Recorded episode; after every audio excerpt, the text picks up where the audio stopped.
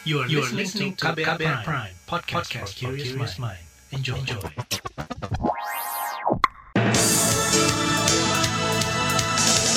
Halo saudara selamat pagi, senang sekali kami bisa menyapa Anda kembali melalui program Buletin Pagi untuk edisi awal pekan Senin 21 Maret 2022. Bersama saya Agus Lukman ada sejumlah informasi pilihan telah kami siapkan di antaranya penetapan tersangka Haris Azhar dan Fatia Maulidianti dinilai banyak kejanggalan. Menko Polhukam Mahfud MD membatalkan diskusi tentang penundaan pemilu.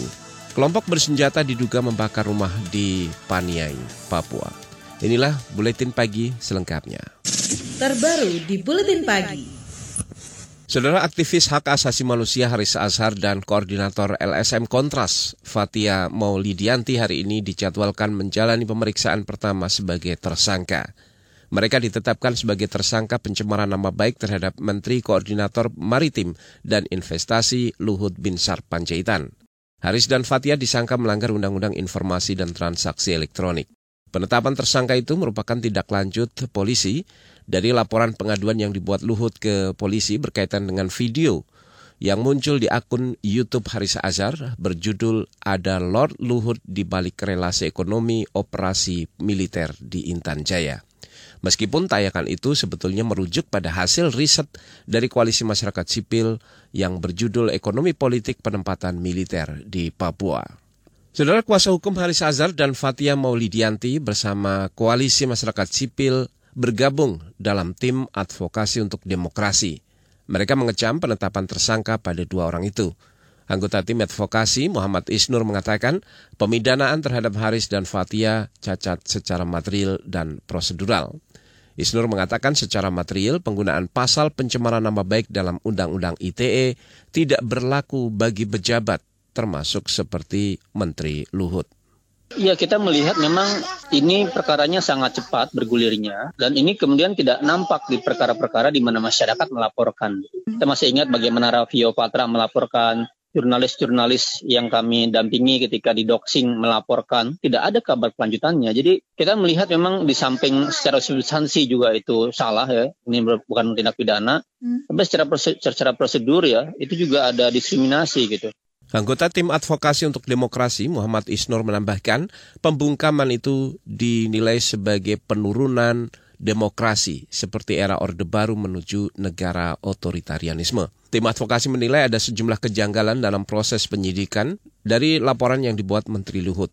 Di antaranya, penetapan pasal dalam penyidikan tidak memenuhi unsur pidana, serta proses penyidikan yang dilakukan dianggap melanggar SKB atau Surat Keputusan Bersama Pedoman Implementasi Undang-Undang ITE.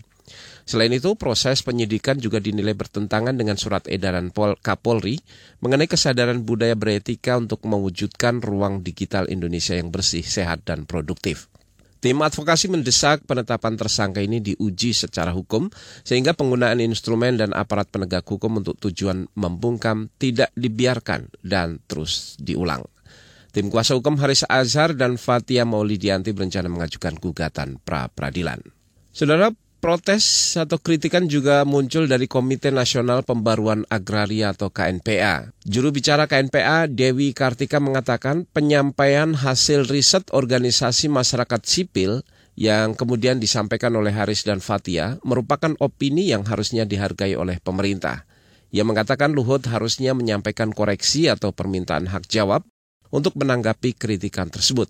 Dewi Kartika menyesalkan akar masalah terkait kajian di Papua justru tidak diselesaikan lebih dahulu kita melihat ada konflik interest di dalam kasus ini. Kemudian yang kita sayangkan adalah pemerintah bukannya membuka data sesungguhnya atau menjawab hasil riset organisasi masyarakat sipil yang berkaitan dengan monopoli tanah dan sumber daya alam, konflik agraria termasuk konflik sosial di Papua. Justru sebaliknya, Luhut selaku pejabat publik menekan pembebasan berpendapat dan menggunakan langkah hukum untuk menyerang pendapat dari kawan kita Fatia dan Haris berdasarkan hasil riset. Itu tadi juru bicara KNPA Dewi Kartika.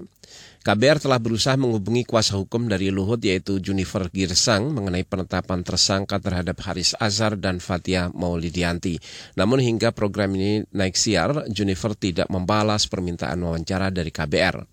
Sementara juru bicara Menteri Koordinator Luhut Panjaitan, Jody Mahardi menuding Haris Azhar dan Fatia terus melakukan fitnah terhadap Luhut mengenai peristiwa di Papua. Jody mengatakan Haris dan Fatia tidak boleh diberi kekebalan hukum untuk merusak nama baik orang dengan berlindung di balik pejuang HAM. Jody menantang keduanya untuk membuka kebenaran yang mereka miliki di pengadilan. Ia juga meminta Haris dan Fatia tidak lagi membentuk opini yang dianggapnya sesat. Di lain pihak, saudara kepolisian memastikan penetapan tersangka terhadap dua aktivis hak asasi manusia Haris Azhar dan Fatia Maulidianti telah sesuai prosedur. Juru bicara Polda Metro Jaya, Endra Zulpan, mengklaim penyidik bekerja berdasarkan fakta hukum dan sesuai mekanisme. Ia membantah penetapan tersangka Haris dan Fatia sebagai bentuk kriminalisasi kebebasan berpendapat. Menurut Endra, penyidik telah mengantongi alat bukti yang cukup sebelum menaikkan status dua orang itu menjadi tersangka. Sementara itu, saudara, kalangan pakar hukum menilai ada kejanggalan dalam penetapan tersangka terhadap Haris Azhar dan Fatia Maulidianti.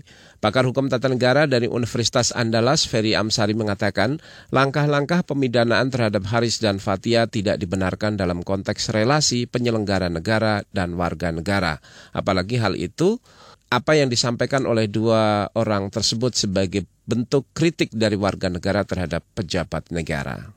Tidak kalau kemudian ada upaya mempidanakan Haris dan Fatia. Apalagi kalau kita ingat ya, penyelenggara negara itu kan tugasnya melayani warga negara. Agak janggal kalau penyelenggara negara kemudian melaporkan warga negaranya. Apalagi apa yang disampaikan uh, Haris dan Fatia di dalam channel itu berbasis atau berlatar belakang kepada hasil penelitian. Hasil penelitian itu harus dibantah pula dengan penelitian. Pakar Hukum Tata Negara Ferry Amsari mengatakan penyelenggara negara harus terbuka terhadap masukan dan saran dari warga negara sehingga warga diberikan ruang untuk memberikan saran dan kritik. Saudara Menko Polhukam Mahfud MD membatalkan acara diskusi penundaan pemilu 2024. Informasi selengkapnya kami hadirkan sesaat lagi tetaplah di Buletin Pagi. You're listening to KBR Pride, podcast for curious mind. Enjoy!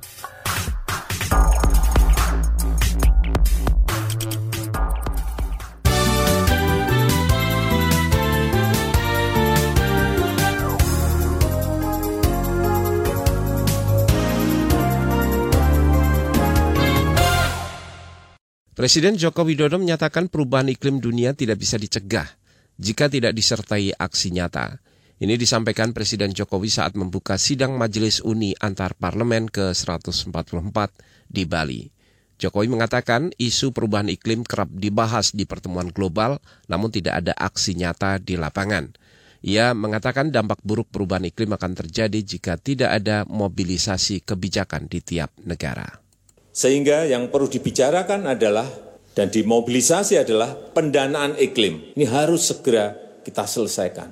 Yang kedua, investasi dalam rangka renewable energy. Kemudian yang ketiga, yang berkaitan dengan transfer teknologi. Kalau ini tidak real dilakukan, sampai kapan pun saya pesimis bahwa yang namanya perubahan iklim ini betul-betul tidak bisa kita cegah. Presiden Joko Widodo juga mengajak kalangan parlemen di dunia untuk mendorong mobilisasi kebijakan pencegahan perubahan iklim di negara masing-masing supaya bisa muncul aksi nyata di lapangan. Kita ke informasi pemilu 2024.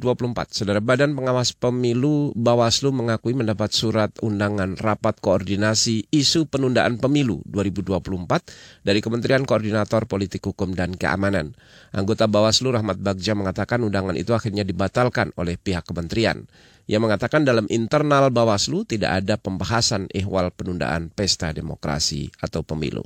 Kemudian juga kami ini kan tidak pernah membahas masalah itu kemunduran berpenyelenggara, jadi di tingkat bawah pun tidak ada uh, pembahasan isu masalah pemudaan ya. Kalaupun mau mengundang ya itu tiap saat, bukan di tingkat daerah. Karena membuat kebijakan di pusat. Ini yang tema-tema diskusi ya, pasti ada yang mulai seperti itulah ya. Kami sudah statement dari awal ketika isu ini muncul, di penyelenggara itu tidak ada pembahasan masalah isu penundaan pemilu tahun 2024. Itu tadi anggota Bawaslu Rahmat Bagja. Di tempat lain, Saudara Menko Polhukam Mahfud MD memastikan acara diskusi penundaan pemilu di Balikpapan, Kalimantan Timur batal digelar. Acara itu sedianya dilangsungkan hari ini dengan mengundang Bawaslu dan KPU daerah.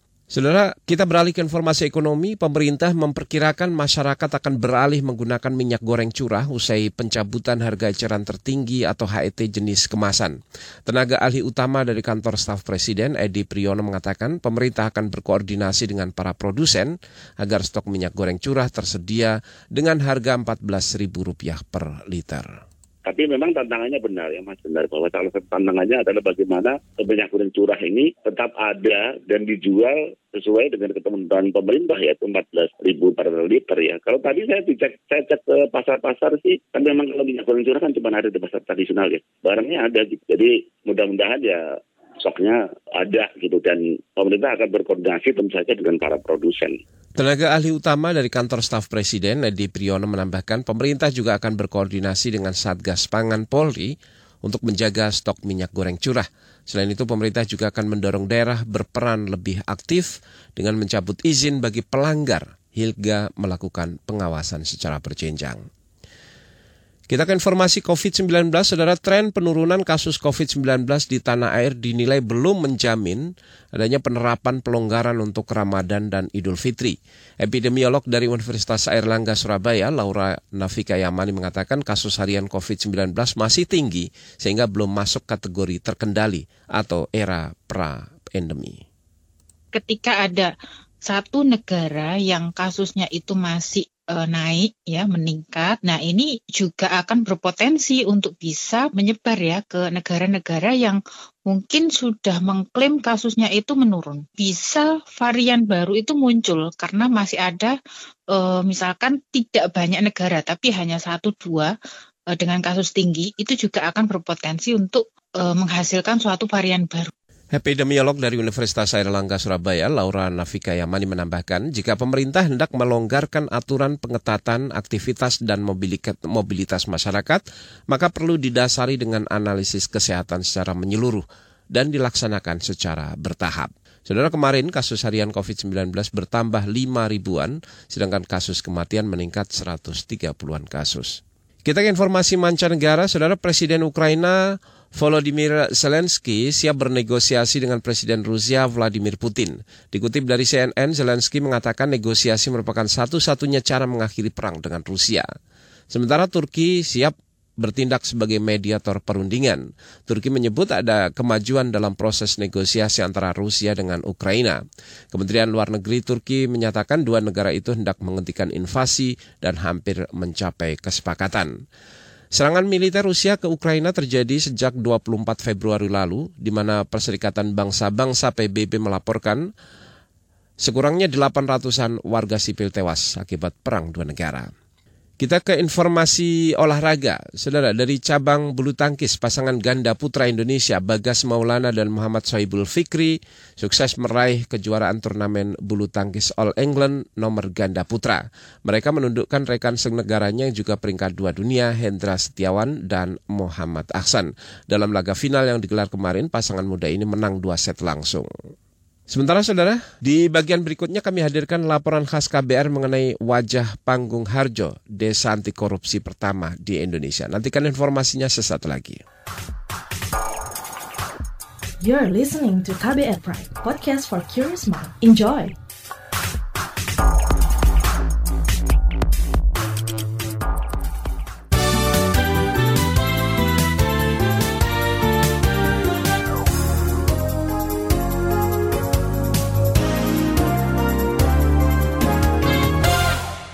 Saudara, tidak kurang dari 400 triliun rupiah dana desa telah digelontorkan pemerintah sejak 2015.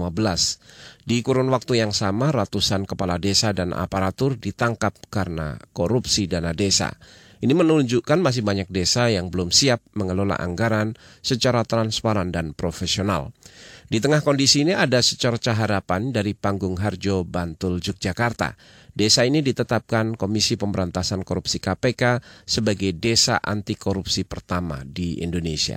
Seperti apa kiprah desa ini? Simak Saga KBR disusun jurnalis Ninik Yuniati. Kita ke informasi lain terlebih dahulu, Saudara. Badan Nasional Penanggulangan Bencana BNPB mencatat lebih dari 3.000 warga terdampak banjir di Kabupaten Gorontalo dan Bone Bolango. Banjir terjadi setelah hujan lebat mengguyur pada akhir pekan kemarin.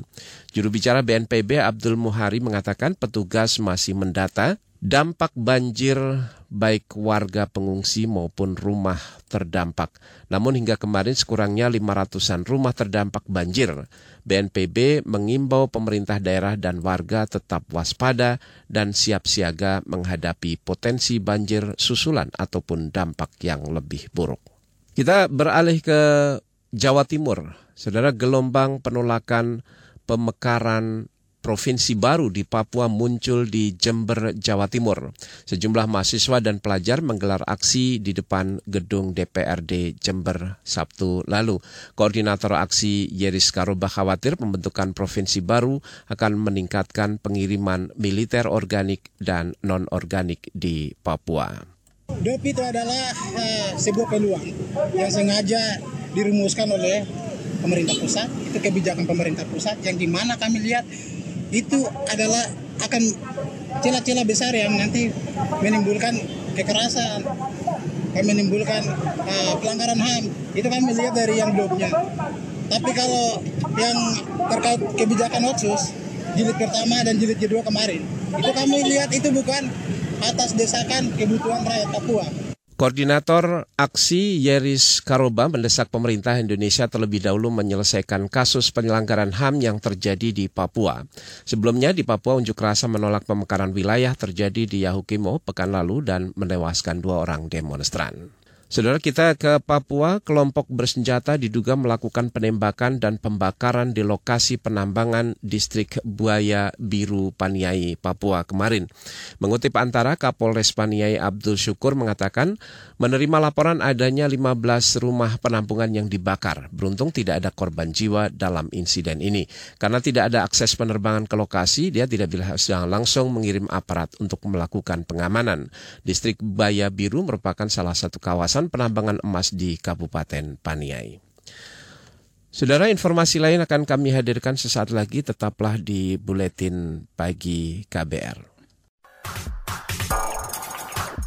You're listening to KBR Pride, podcast for curious mind. Enjoy!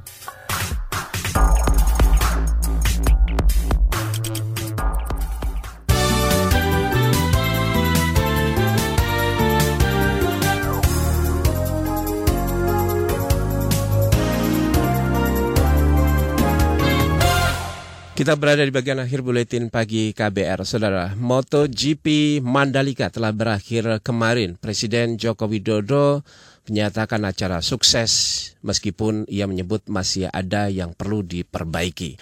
Saudara kemeriahan ini juga kemeriahan menyambut MotoGP sudah terjadi sejak beberapa hari lalu mulai dari tiket yang habis hingga penginapan yang penuh. Informasi berikut di susun dan disampaikan Astri Septiani. Ratusan orang memadati jalan-jalan di Jakarta ketika iring-iringan para pebalap MotoGP melakukan parade di Jalan Tamrin Sudirman. Antusiasme publik cukup tinggi mengingat Indonesia kembali bakal menjadi tuan rumah penyelenggaraan balap motor bergengsi MotoGP yaitu di sirkuit Mandalika, Lombok, Nusa Tenggara Timur.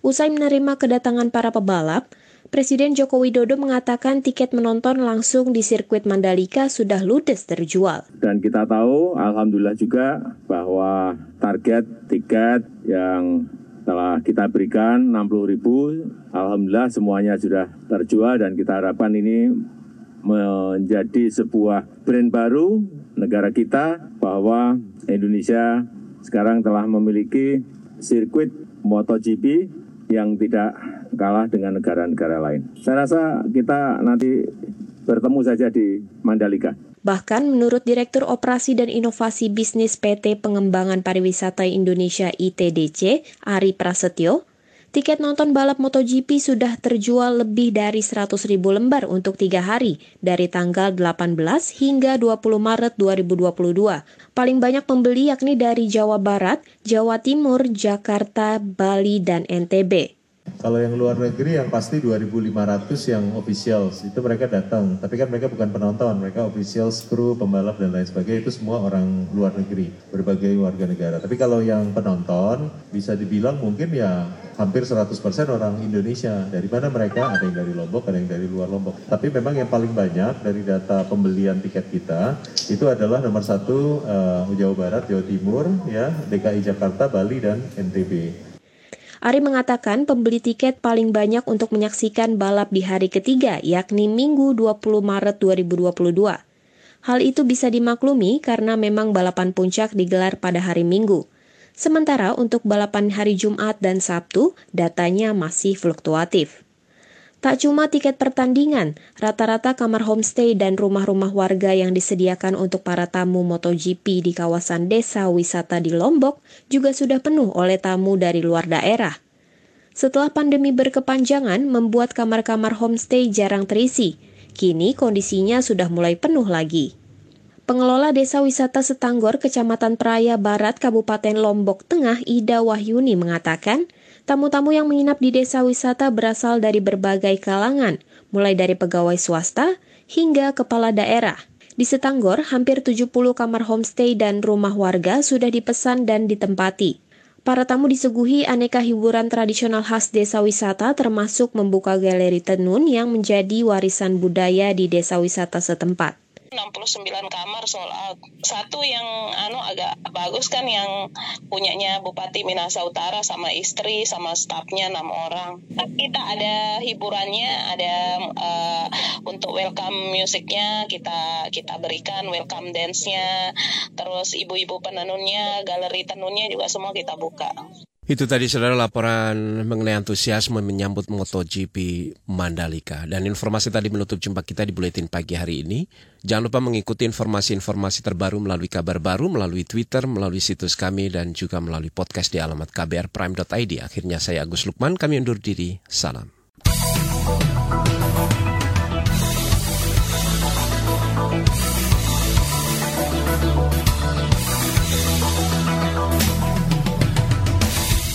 KBR Prime, cara asik mendengar berita. KBR Prime, podcast for curious mind.